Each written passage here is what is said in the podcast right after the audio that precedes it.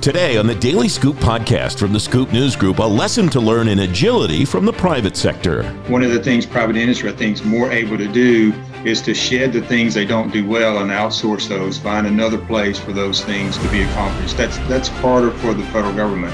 Plenty of tools for agencies to use to fix the plumbing of government if they'll just use them. There are enough authorities on the books that can go around the existing system as long as senior leadership is okay with doing that. And a preview of the FITARA scorecard upgrade that's coming from one of its authors. This Congress, our subcommittee will identify opportunities to modernize the scorecard so that its metrics meaningfully capture and reflect the state of federal IT and effectively compel federal agencies to prioritize best practices in areas like cloud adoption cybersecurity and customer experience. It's Wednesday, March 9th, 2022. Welcome to the Daily Scoop podcast. Every afternoon, you'll learn what's going on today in government. I'm the host of the Daily Scoop podcast, Francis Rose. Here's what's happening now agencies will comply with a secure software development framework from the National Institute of Standards and Technology starting today. NIST's Secure Software Development Framework came out February 4th. Compliance with frameworks a component of President Biden's cybersecurity executive order. Data center optimization still has room to improve across government, according to the Government Accountability Office. Five of 17 agencies the GAO reviewed flunked a metric from the Office of Management and Budget to cut servers and mainframes in data centers. GAO finds agencies have saved $6.6 billion consolidating and optimizing data centers since fiscal 2012. A new version of the General Services Administration's Polaris contract is coming soon. A GSA spokesperson says the agency is working closely with other agencies to get the first two requests for proposal ready. The agency missed a February deadline for the RFPs. No word on a timeline beyond soon. You can read more on these stories and lots of other news at fedscoop.com. Nominations close next Friday for the best bosses in federal IT. You can recognize the CIOs, CTOs, CISOs, and other technology leaders that are driving modernization and innovation across the federal government. The list of finalists debuts March 28th. You can find a link to learn more in today's show notes at thedailyscooppodcast.com. The Department of Veterans Affairs is starting up a modernization effort for its entire supply chain. It's taking a different approach, though, than it's taken before. Greg Giddens is partner at Potomac Ridge Consulting. He's former principal executive director in the Office of Acquisition, Logistics, and Construction at VA. Greg, welcome. Thanks for coming on the program. You told me before we went on the air about a webinar that you watched on Friday and some pretty interesting concepts that came out of it. What are those concepts and why are they so novel in your view? Welcome, Greg. Francis, always great to be with you. Uh, it, the webinar really did present some uh, fresh approaches to looking at a long-standing problem. Uh, the VA is looking to modernize its entire supply chain, and for an organization of that size and the various businesses that they're in, that's a huge effort. Uh, and in the past, uh, the VA and other agencies may have taken a, a big approach, the big bang approach, but they they're really not doing this, uh, and they're engaging industry as they move forward. So, a couple of those novel concepts First is industry engagement. They had a webinar Friday, but it's not a once and done. They're going to have a series of webinars to really share with industry uh, what their intent is, what their approaches are, and even more importantly, also solicit back from industry about what their thoughts are. They're really looking to establish some dialogue. There were a lot of Q and A's uh, during the webinar. The VA is taking those and going to respond to those. And a lot of times, some of the questions came in about, you know, VA, would you consider doing X? The VA's answer was, well, industry, give us your thoughts. What are the best practices? What do you think? You know, they're really trying to engage with industry, and a lot of agencies talk about that. Uh, the VA really seems to be doing that for this effort. What does modernizing the supply chain encompass, Greg, and how does the supply chain look different when it's modernized or when it's more modernized? So there's a lot of aspects of the supply chain at the VA, as, as it would be with any large organization, whether it's working in the healthcare environment for prosthetics or for medical surgical items, pharmacy, whether it's providing the necessary IT solutions and systems, providing headstones and flags for, for the Memorial Administration that really deals uh, with last rites uh, for our veterans. So there's a lot of different components that the VA needs to manage through the supply chain. But right now, it's a very not even federated, but a disaggregated system in many cases uh, because it all grew up at different times with different sets of fundings for different needs. And the VA is really trying to, to take an enterprise, kind of an umbrella view to look at how do they put all this together and start to share information and provide a system that allows them to understand and manage demand just as well as understand and, and manage the procurement aspect. How do you manage the modernization of a supply chain as complex as what you just described in an organization like VA in an agile way? You can't do it. You can't right. do it all at once. I mean, that's just right. not possible. So, right. how do you choose which pieces are the most important? Are the maybe the quickest return? Whatever. Uh, how do you make those decisions, Greg? Well, Francis, it sounds like you were on the webinar. That's part of the part of the, part of the discussion really they had Friday and, and, part of the back and forth because everybody, Francis, you said realize you just can't take all of this on at one time. So you have to look at some components, and, and you got a couple different lenses to do that from. You know, which ones are the most pain points uh, in terms of veterans being able to fully serve veterans' needs, whether that's healthcare needs or benefits or memorial needs uh, which ones has which areas has some systems that are doing really well and you can build on right? You can make those it's kind of like how the shopping malls do. They put an anchor store in and then they can build around it right? What's your anchor systems that you can build around and then have an evolutionary process not a revolutionary process? Because adoption is really important right? You, when you think about process you think about people and technology all those have to work together a lot of times we don't think about the people aspect and we think about process and, and technology and you get a lot of dissension right? And people don't understand and they're really not going to engage and pull that solution forward. And if you can start with some anchor programs that work and build on them you can get that buy-in and take those early wins and build on those uh, in a more meaningful and productive way. What's your sense of what VA is asking for specifically? Are they asking for organizations in industry to help come in there and help them change their supply chains? Are they asking industry, how do you do it? well that we could adapt or copy those processes some combination of both of those things or something else uh, it's really a combination. They want to get some best practices from industry, and they recognize as well as industry that you can't take necessarily a private industry solution and just you know do a, a carbon copy of that and bring it over. You have to adapt it and morph it into the federal environment.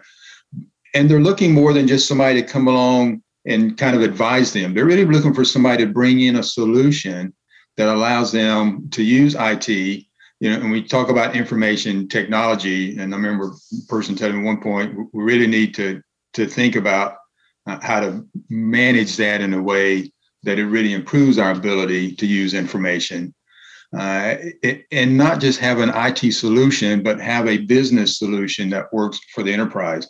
That includes elements of understanding inventory levels right? One of the things that happens to a lot of agencies, they realize Friday that they're running out of something that they need on Saturday or Monday. Well, procurement's not geared to respond to that type of need, right? And typically you'll know if you're watching your inventory, but a lot of those systems aren't connected. So it's really weaving that together in a way that helps the VA understand about its demand management. And, and there's a lot of talk about standardization, and standardization has a lot of value as a means to an end.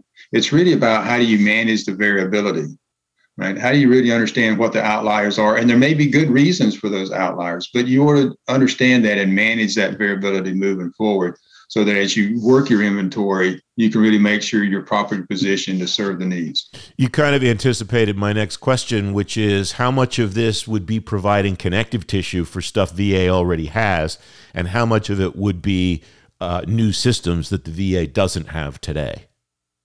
Yeah, and, and, and Francis, that'll be another combination answer, right? I think they do have some systems, and when I was there, they had some systems that that were really functioning well, but they weren't the connective tissue, as you said, really was not there because at some point, managers, leaders, uh, and the frontline staff need to really have a view of what their supply system is and what their inventory is with different dashboards at different levels.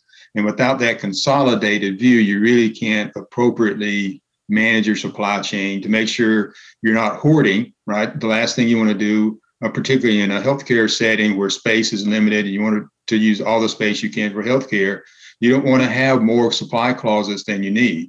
So, how do you understand that inventory, understand what your turn times are and replenishment times so that you can manage an appropriate level? How do you determine what techniques, what best practices private sector organizations use that will work in a government environment and which ones won't? There's been talk over time, well, we should ask Walmart or we should ask Target or any other organization you can think of that knows how to move stuff from here to there in a just in time environment like you just described. Um, I know FEMA has worked with some of the big organizations like Home Depot and and uh, Lowe's and those kinds of organizations over time. How does one know though what is really not going to work in a government environment and what just we think is not going to because we get that mindset in our head that government's special? Right. And so, Francis, that is a lot of times the crux of the solutioning that happens between private industry and the government. Sometimes in the government, their first answer is, well, that just won't work because yeah. it works in private industry. And sometimes that is true. Sometimes something that will work in private industry may not work. Uh, one of the things private industry, I think, is more able to do is to shed the things they don't do well and outsource those, find another place for those things to be accomplished. That's that's harder for the federal government but if you if you get a step above kind of the transactional activity a lot of the policies the programs kind of the business insight the business intelligence behind those systems those all start to really cut across no matter whether it's public or private industry and no matter what the sector whether it's healthcare it's benefits banking financial Greg Giddens, a lot there, and I appreciate you helping me understand it. Uh, I hope you'll keep us updated as those webinars come out. Will do. Happy to, Francis. You can read more about VA's industry days in today's show notes, thedailyscooppodcast.com. I'm Francis Rose, the host of the Daily Scoop podcast. Coming tomorrow, the data future of the Space Force. Brigadier General John Olson, the Chief Data Officer of the Space Force, is here. That Daily Scoop podcast debuts tomorrow afternoon at fedscoop.com and wherever you get your shows. Almost half of the political appointee jobs the Biden administration needs to staff the Defense Department are still empty. The holdup appears to be from both the nomination side and the confirmation side. Bill Greenwalt's non resident senior fellow at the American Enterprise Institute, uh, founder of the Silicon Valley Defense Group. He's former Deputy Undersecretary of Defense for Industrial Policy. Bill, welcome. Thanks for coming on the program. You're writing for AEI under the headline Ignoring the Plumbing of Government at Our Peril. Strategic strategic execution's been regrettably challenged by a decades long undermining and deterioration of the administrative means and capacities that enable any strategy or policy to be realized. That's a flowery, eloquent way of saying what about the current state of the guts of the government. Welcome, Bill. Uh, that, and, and, and, thanks, Francis, for, for having me on. Uh, yeah, the, the, the, current state of, of our public administration uh, is is not good. And, and we spend a lot of time and effort and senior level focus on strategic thought and, and general policy and so on. But if the nuts and bolts of the system can't execute in, in, in a timely manner and, and in a productive and efficient and effective manner, you can't achieve your policy or strategic goals. And that's the problem we have with our budget system, our acquisition system, our contracting system, our personnel system. And uh, there, there just needs to be more focus by senior level uh, uh, uh, leaders on all of these, all this plumbing. Is the problem with the systems or is the problem with the people that are running, managing, overseeing, creating, or whatever else the system? You know, I, I think there, that we have in the government a tremendous amount of really great people trying to do the right thing, but um, but the systems themselves are in conflict. Uh, the systems themselves are are sub-optimized, and you have some really great people trying to do some really impossible things because the fact that they they need a different system to work through what fixes that system? Is it somebody in the executive branch or some organization in the executive branch saying we need to reshape this? Is it some uh, organization in Congress saying we need to reshape this and here's how because generally those solutions are prescriptive? Or is it some combination of those or something else? Uh, it, it's a combination, but I think what's right needed right now is a senior level focus on things that normally they don't want to focus on.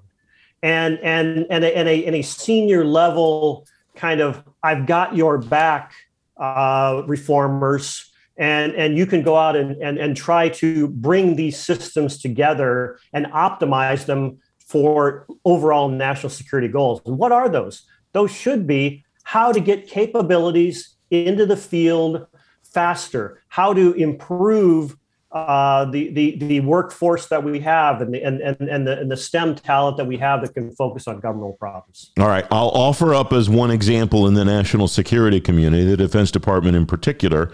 One attempt to address that was the creation and then dissolution of the Chief Management Officer's office. I mean, that sounds to me like that was something that was going to speak to exactly what you've suggested. It was here and then gone. And so I guess what do we do in light of that? Because it didn't deliver results in what, four years, I think it was. And so it went away.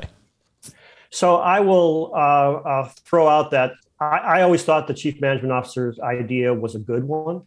Uh, the GAO, uh, the Comptroller General, was was was uh, encouraging the really creation of a second deputy to to drive uh, these these type of changes. And the reality is, you just didn't have the back backing of the senior leadership in the department, which would be the Secretary of Defense and the other Deputy Secretary of Defense. And because of that, if you don't have that backing, you can't bring together the disparate uh, stovepipes of a department who, again, whose values and, and what they're managed uh, uh, by are in conflict with each other. All right. Um, you write a greater focus on fixing the plumbing of government would give the nation an opportunity to create an effective strategy. You're referring to a national defense strategy based on an expansion of capacity and competencies. What you're saying there, it sounds to me like, is hey, people, this stuff's all tied together. This is not a, a, place where we have, for example, in the Pentagon, the fourth estate is over here and the policymakers and warfighters are over here. This is a lot more integrated than it sounds like you think people think it is. It's uh, absolutely. And it has real world consequences right away. If you take a look at the Wall Street Journal today, there's an uh, article about why we didn't get stingers to the Ukrainians fast enough? Well, well, because we have export control issues, we have classification issues, we have uh, logistical and other. I mean, these all these these these again, the plumbing of the system needs to be worked through to do anything you want to policy wise. And and policymakers have been talking about getting arms to Ukraine for about five or six years now. You write every inefficiency in managerial effectiveness not aligned with expanding capacity or delivering timely innovation is a tax on our military and foreign policy capabilities. As our potential adversaries multiply and grow stronger, we can no longer afford to pay such taxes. What eliminates that tax? How do we make those efficiencies go away definitively, or is it not that simple, Bill?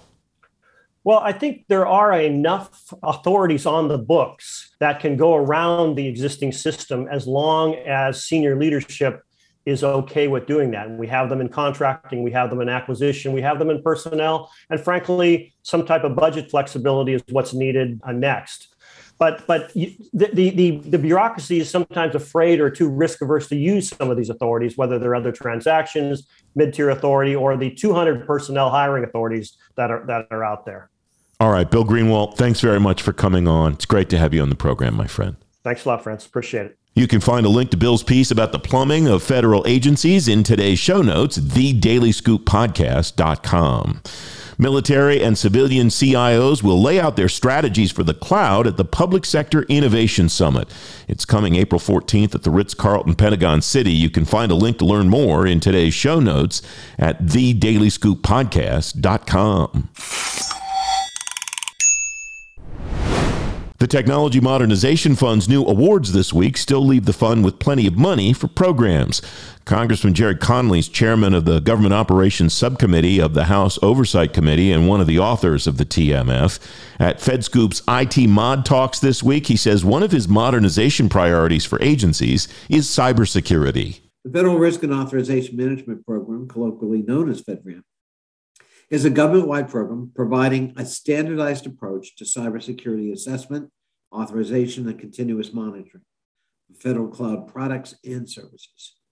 FedRAMP, when effectively implemented, enables agencies to rapidly adopt, adopt uh, from old, insecure legacy IT to mission enabling, secure, and cost effective cloud based IT. To ameliorate frustrations that the FedRAMP process is slow and costly, I worked for five years to codify the FedRAMP program into law and make it more efficient.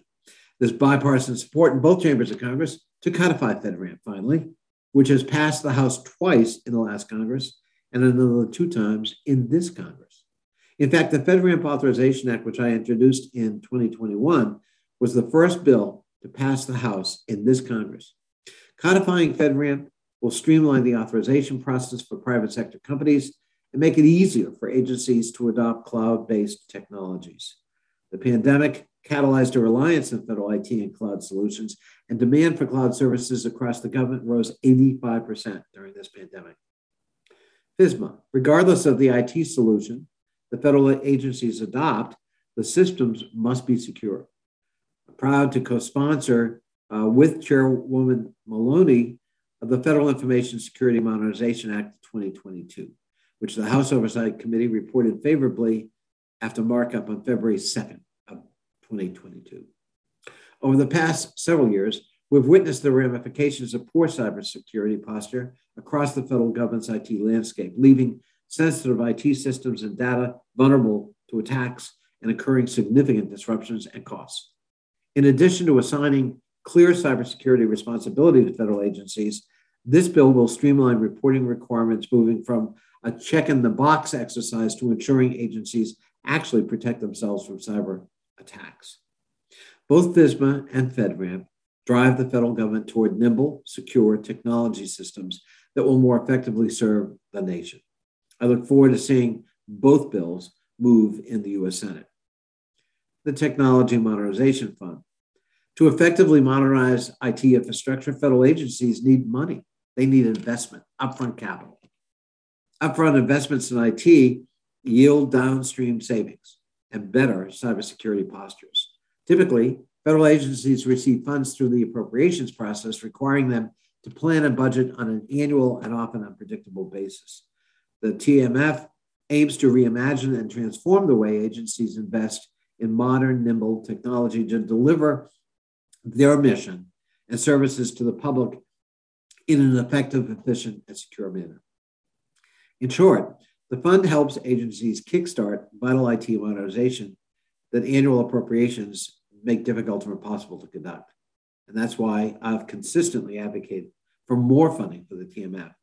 Those efforts paid off when we helped secure a revolutionary $1 billion investment in TMF in the American Rescue Plan in March of last year. When federal CIO Claire Martorana testified before our subcommittee in July, she stated that OMB had more than 100 federal agencies uh, applying for TMF funding. By December, that number had totaled 188. Put simply, the need and demand for IT modernization outstrips the available supply of funding. And that's why we've got to do more. The projects that TMF has funded and will produce uh, will provide concrete savings and build trust in government because it will provide more accessible, intuitive, and secure online services built on scalable, less expensive cloud based systems. We've got to continue to fund the TMF as a major investment in our IT future. FITARA. Of course, monetary investments are, are just the first step. Congress must also continue its robust oversight of IT and hold our agency heads accountable for making visionary transformations a reality. In other words, Congress must conduct robust oversight of agencies' IT modernization efforts. This past January marked the 13th FITARA oversight hearing in the last seven years.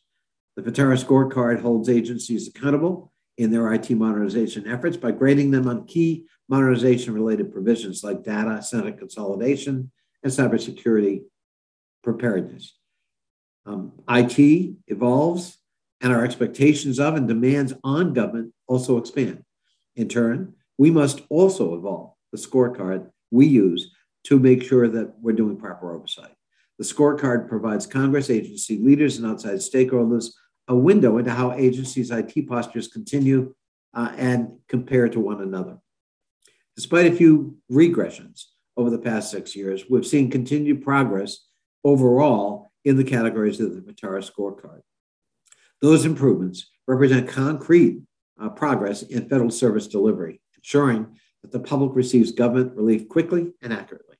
In fact, FITARA has saved the federal government, according to GAO, more than $20 billion and fortified the protection of sensitive information. That said, our work is not done. This Congress, our subcommittee will identify opportunities to modernize the scorecard so that its metrics meaningfully capture and reflect the state of federal IT and effectively compel federal agencies to prioritize best practices in areas like cloud adoption, cybersecurity, and customer experience. The coronavirus pandemic has demonstrated that investments in modern IT are needed now. And when we make those investments, we need to do so wisely. I intend to press federal agencies to keep doing just that. To bring these issues to the forefront of congressional attention, I recently informed the IT Modernization Caucus with my colleague, Representative Darrell Issa with whom I wrote the FITARA bill. The caucus will bring together proponents of government IT modernization through briefings and meetings. It will highlight technology's invaluable role in the federal government, and it will identify opportunities where IT could further assist government operations. In particular, I hope that our caucus will serve as a forum to discuss opportunities to modernize the FITARA scorecard and maintain necessary oversight of the TMF, the Technology Modernization Fund. And I very much look forward to working with my colleagues on both sides of the aisle to bring these important issues to the forefront.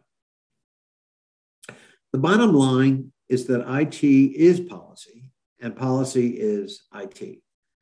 If federal IT is outdated and insecure, the delivery of government services will be expensive, inefficient, and vulnerable to cyber attacks, ransomware, and fraud. If we invest in IT modernization through dollars and policies based on best practices, we can build systems and technology for the 21st century, providing the public assistance and relief when it is needed and without undue burden. And often, these investments save taxpayers' dollars too. I look forward to working with federal agencies and our private sector partners to make sure agencies have the tools, resources, and technology they need to succeed. Thank you so much for having me here today. It's always a pleasure to speak with you and to be part of this important endeavor. Good luck. Stay healthy. Congressman Gerry Connolly at FedScoop's IT Mod Talks. You can find a link to watch the video of that conversation in today's show notes, thedailyscooppodcast.com. The Daily Scoop podcast is available on all the podcast platforms. If you've already rated the show on your platform of choice, thanks for doing that. High ratings and good reviews of the show help more people find it. The Daily Scoop podcast is a production of the Scoop News Group in Washington, D.C. James Mahoney helps me put the show together, and the entire Scoop News Group team contributes. Tomorrow, the Chief Data Officer of the Space Force, Brigadier General John Olson, is here. Until then, I'm Francis Rose. Thanks for listening.